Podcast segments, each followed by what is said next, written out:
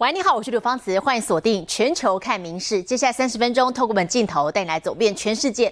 不过首先留在台湾，我们来看台北大巨蛋历史性的第一场正式比赛，在昨天晚间登场了。好，进行的是亚洲杯棒球锦标赛，由台湾迎战韩国队。我们台湾队在王牌投手徐若曦主投七局没有失分，标出十 K 的带领之下，中场四比零击退韩国。第一个球回棒落空。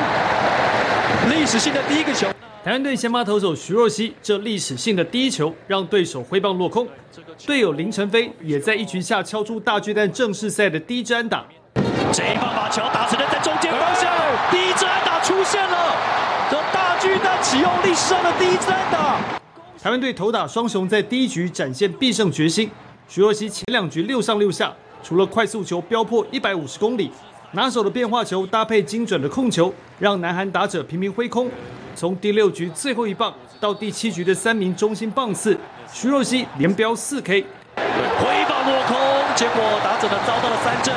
徐若曦主投七局只投七十七球，被打出两支安打无失分，没有任何四死球保送，狂飙十 K，完全压制南韩火力。其实上去的时候，我觉得我自己还是蛮紧张的。嗯哼，对啊，那因为离冠军战打完到现在，其实也两三个礼拜，那我还是把那种冠军战的感觉都留下来。徐若曦的好投也激发队友打击发挥，在三局下半由南模一样的二连安打展开攻势。台湾队单局打出四支安打，一口气攻下三分大局。台湾队就在徐若曦七局无失分的好投带领下，最后是以四比零击败南韩。徐若曦成为大巨蛋启用后拿下第一胜的投手。赛后总教练郭李建夫十分赞赏两位投手的表现。今天若曦的好投哈，那嗯很精彩。下一次要怎么运用，可能就是在看这几天。那易磊的话，最近在牛棚在。投球上都都还蛮稳定的，所以也很放心。台湾队下一站将在周二对上巴勒斯坦，继续朝冠军之路迈进。明星员王瑞、王太极综合报道。好，今天影坛消息，继先前美国歌坛天后 Taylor Swift 她的演唱会电影大获成功。最新是流行乐天后碧昂斯，她的新电影《文艺复兴》开映的第一个周末就吸金了大约两千一百万美元，好夺下了最新一期北美票房冠军。那么，她也挤下了已经连续称霸两周的《饥饿游戏》前传《鸣鸟与游蛇之歌》。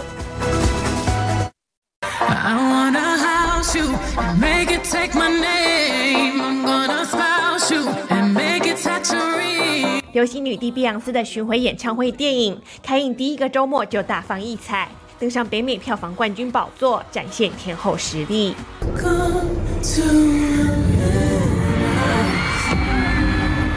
接棒泰勒斯大获成功的演唱会电影，碧昂斯的电影记录了她的全球巡演，从瑞典斯德哥尔摩再到美国密苏里州的华丽中场，横跨十二个国家的五十六场演出。而日前在伦敦的首映造势会上泰勒斯更惊喜现身相挺让现场粉丝兴奋不已。连续两周蝉联北美票房冠军的饥饿游戏前传鸣鸟与游蛇之歌这次被挤到第二名。Enjoy the show. Five enjoy the show. Three two joy the show enjoy the show. 电影把故事拉回原系列数十年前，揭开饥饿游戏的起源以及大反派史诺总统的黑化之路，带领观众看到一位善良的青年如何转变为暴力的独裁者。It's the things we love most that destroy us。今早所带子。排名第三的是日本怪兽电影《哥吉拉负一点零》，故事设定在战后的日本，而怪兽哥吉拉的出现，更是让原本就百废待举的城市惨上加惨。《民事新闻》前一庭综合报道。我们接下来关注我们所居住的地球几则跟这个天候、气候相关的消息。首先带来看到是印尼苏门答腊，好，西部的马拉比火山，当地时间昨天下午喷发了。火山爆发当下有七十五名登山客，时机不巧在这个危险范围里头。那么根据了解，目前已经至少有十一人不幸罹难，当局也把这个火山警戒升高了，同时也呼吁附近的居民赶快撤离。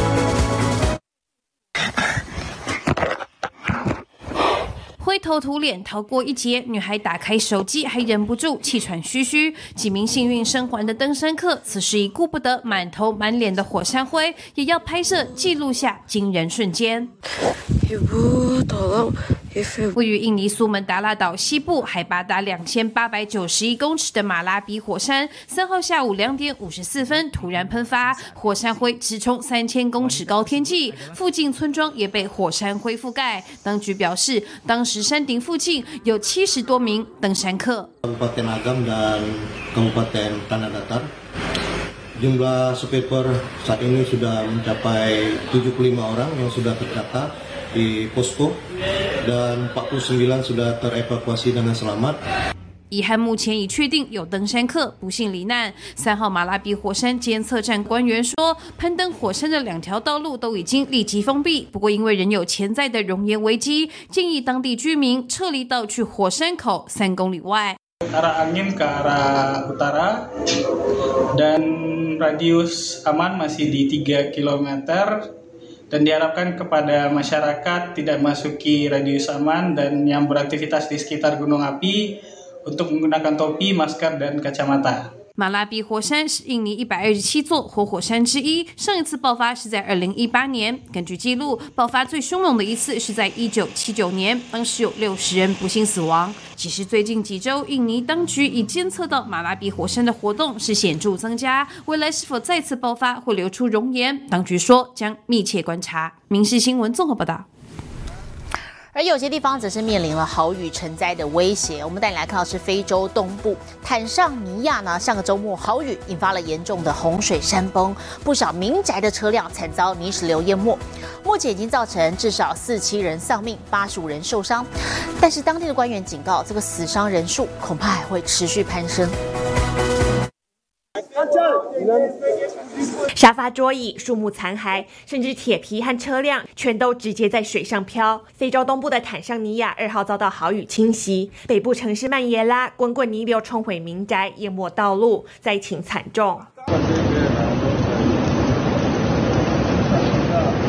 截至三号洪水山崩已在当地夺去近四十七条性命。而人在杜拜参加联合国第二十八届气候峰会的总统哈山除了表达哀悼也强调已经指示各部门协助救灾。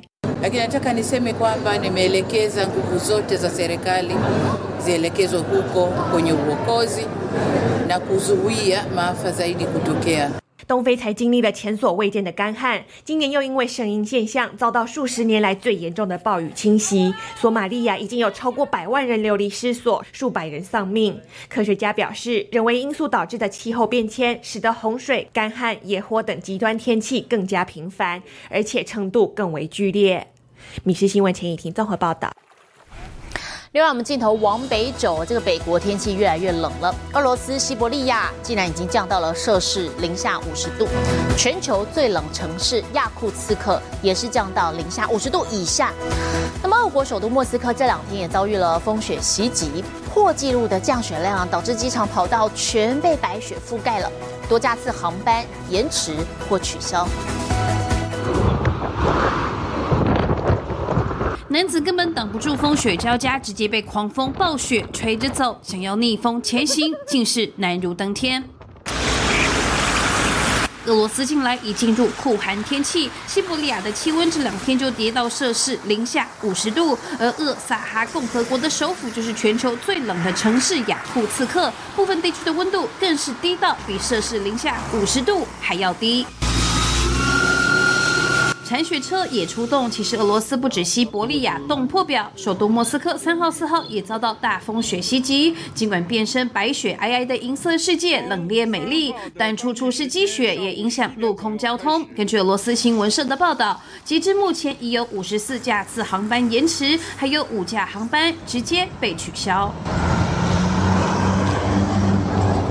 民事新闻综合报道。镜头转到北朝鲜，今天举行了第五届全国母亲大会。最高领导人金正恩在致辞的时候大赞母亲是国家的基石。那么事实上这几年北朝鲜面临了少子化的问题，生育率远低于所需要劳动人口的比例。那么人口不足就可能会动摇体制，所以金正恩呼吁应该要赶快采取行动。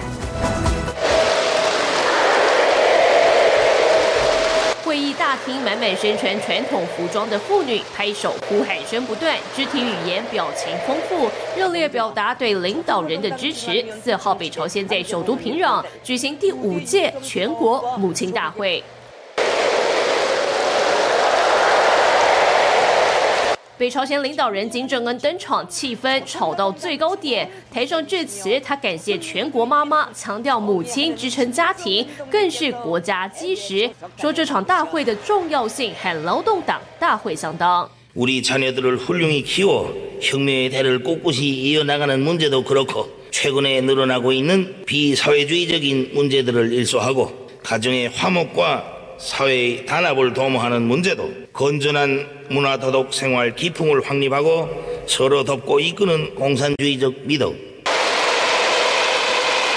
金正恩说：“处理国家事务遇到困难时，就会想起母亲，字字句句鼓励家庭生育。因为北朝鲜同样面临严重的少子化难题。根据联合国二零二三年发布的亚太地区人口现状报告，北朝鲜的生育率仅一点八，比维持稳定劳动人口所需的二点一还低。” 저출산 원인에 대해서 고민하고 우려하고 있는 것으로 보이는데요.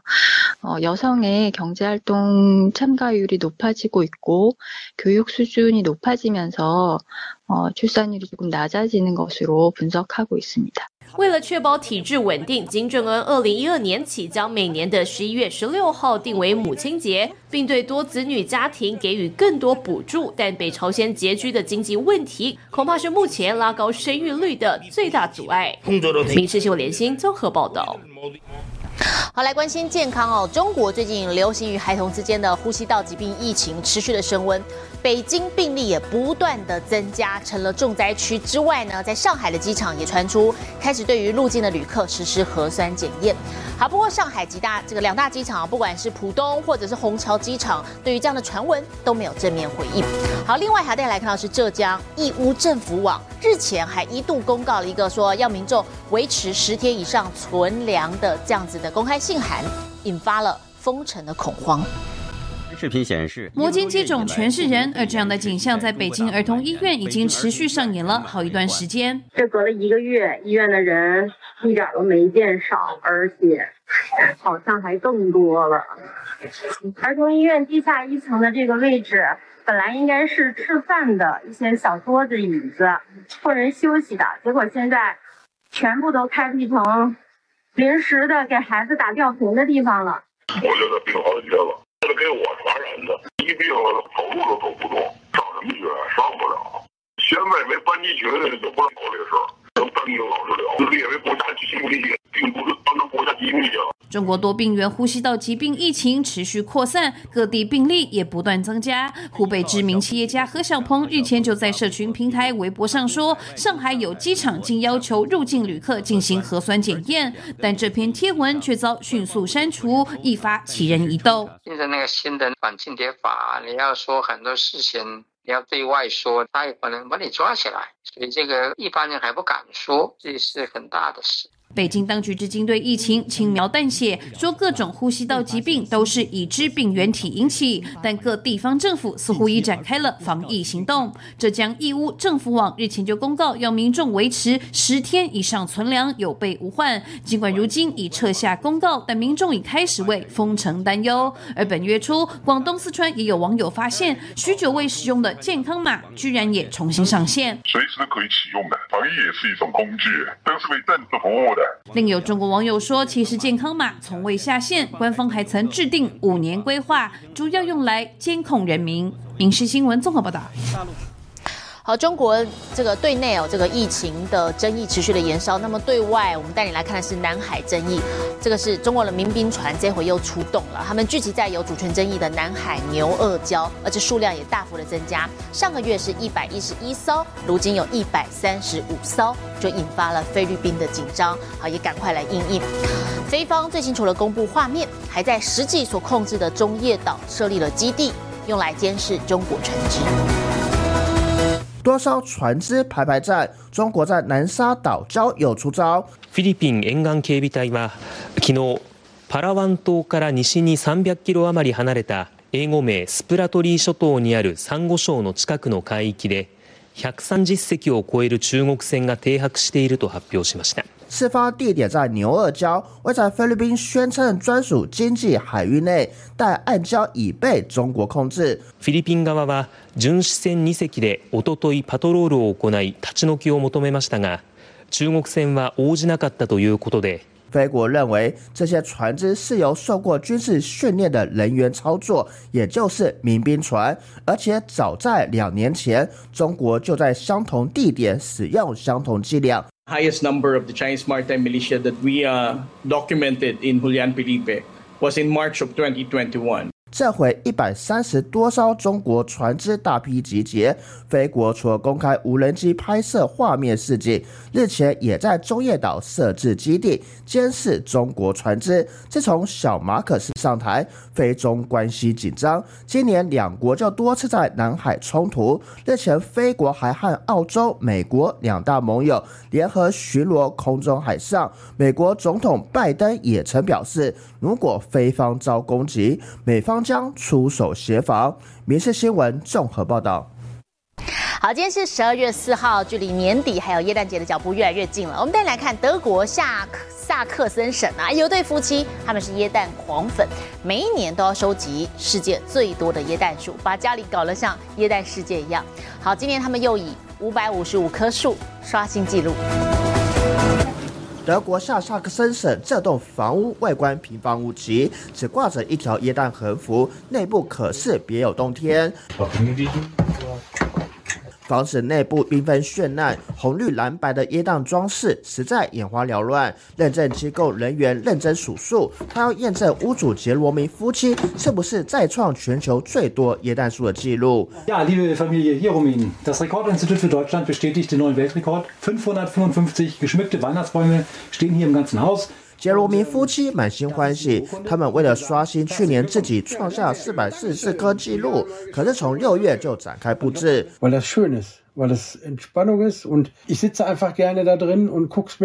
丈夫汤姆老师说：“他们一整年都是耶诞节，每天从下午三点布置到晚上，全年无休。这也是卧房和厕所也塞满耶诞树。不过妻子苏珊显然有点累了。” Ich gehe davon aus, dass das noch mehr wird, ja. Meine Frau ist dagegen. Ich dachte nicht. 收集椰蛋树的癖好主要是丈夫，他已经这样做十二年了。之后，他将这股狂热和妻子分享，而他其实本来今年想布置六百棵椰蛋树。民生新闻林浩博综合报道。好，也是节庆味满满的。我们接着镜头转到日本京都，每一年年底都会举办盛大的歌舞伎公演，吸引了各方戏迷前来一睹为快。不过，事实上，这些京都的舞伎跟艺伎啊，也会在此之前前往剧场来欣赏其他演员们的表演，好作为自己习艺的榜样。好，也成为京都在岁末的时候特有的花街总见场面。位于京都的南座剧场，每年岁末都会举办盛大的岩见式新型歌舞伎公演。日本各地的歌舞伎人气演员齐聚一堂，为观众献上精彩演出，让剧场连日来都是座无虚席。而到了四号上午，在南座的观众席边上，更能看到约五十名装扮华丽的艺伎和舞伎，与民众一同准备欣赏表演。这其实是京都每到此时才能看到的花街总见场面。加害総研は京都の加害の舞妓や芸妓が自らの芸を高めるため京都市東山区にある南座で歌舞伎の顔見世興行を鑑賞するこの時期恒例の行事です役者のお兄さん方の お芝居を見て楽しみたいなとお勉強させてもらいたいなと思います而此次公演的最大看点，莫过于有歌舞伎王子之称的四川团十郎，今年正式袭名，继承了四川白猿的名号。除了有多段以他为主角的表演，甚至还能看到他与女儿四川牡丹同台演出的场面，让观众期待不已。今回も襲名もあるので、あの それを楽しみに。台上歌舞伎演员卖力演出，搭配着台下一整列花团锦簇的美丽艺伎，成为京都每年岁末之时最精彩的一道风景。民事新闻综合报道。 在二零一六年荣登联合国教科文组织非物质文化遗产的日本著名祭典致富业绩，过去这个周末在埼玉县盛大登场了，超过十吨的巨型花车游行，吸引到将近三十七万人到场。活动也释放了六千五百多发的烟火，替祭典增色。台教人员热力四射。三号晚间，拥有三百多年历史、二零一六年荣登联合国教科文组织非物质文化遗产的制服业绩，终于在日本奇遇制服市盛大登场。祭典的核心就是光彩耀眼、重达十吨的巨型花车游街，而长达一公里的路程中，最引人注目的部分就是花车在两百多人拉抬下，一口气冲上五十公尺的陡坡。另外，祭典也准备了六千五百多发烟火，照亮夜空。花火の音もすごくて、あの運んでる人の活気もすごくて、あのすごい興奮しています。最高でした。はい、初めて見ましたけれど、勇ましく上がっていくの素敵でした。 四座花车停下后，最终变成四座歌舞伎舞台，让此次到场的三十六万八千多人大饱眼福。民事新闻综合报道。好，紧接着国际上详细的天气状况，我们把镜头交给 AI 主播敏熙。Hello，大家晚安，我是明视 AI 主播敏熙。封面来袭，玉山气象站特别发布白雾墙的特殊照片，整个气象站笼罩在一片云雾中，当地的户外最低温度来到零下一点八度。不过，由于大气环境条件不足，台湾今年的第一场雪，大家还要再等一等。接下来来看今天的国际气象相关消息，继北海道出现极光后，中国的北京。黑龙江和内蒙古等地民众也都相继看到红色或绿色的极光，让当地居民相当惊奇。科学家指出，最近因为强烈的磁风暴来袭，也就是太阳风的带电粒子大量吹向地球，使得较低纬度的地区也出现梦幻的极光美景。现在来看国际主要城市的温度：东京、大阪、首尔最低二度，最高十四度；新加坡、雅加达、河内最低十九度，最高三十四度。吉隆坡、马尼拉、新德里最低十二度，最高三十四度；纽约、洛杉矶、芝加哥最低一度，最高二十二度；伦敦、巴黎、莫斯科最低负十九度，最高七度。其他最新国内外消息，请大家持续锁定《民事新闻》。我是敏熙，接下来把现场交给主播。我是刘芳慈，感谢您今天的收听，也请持续收听我们各节 Podcast。带给您最新最及时的新闻。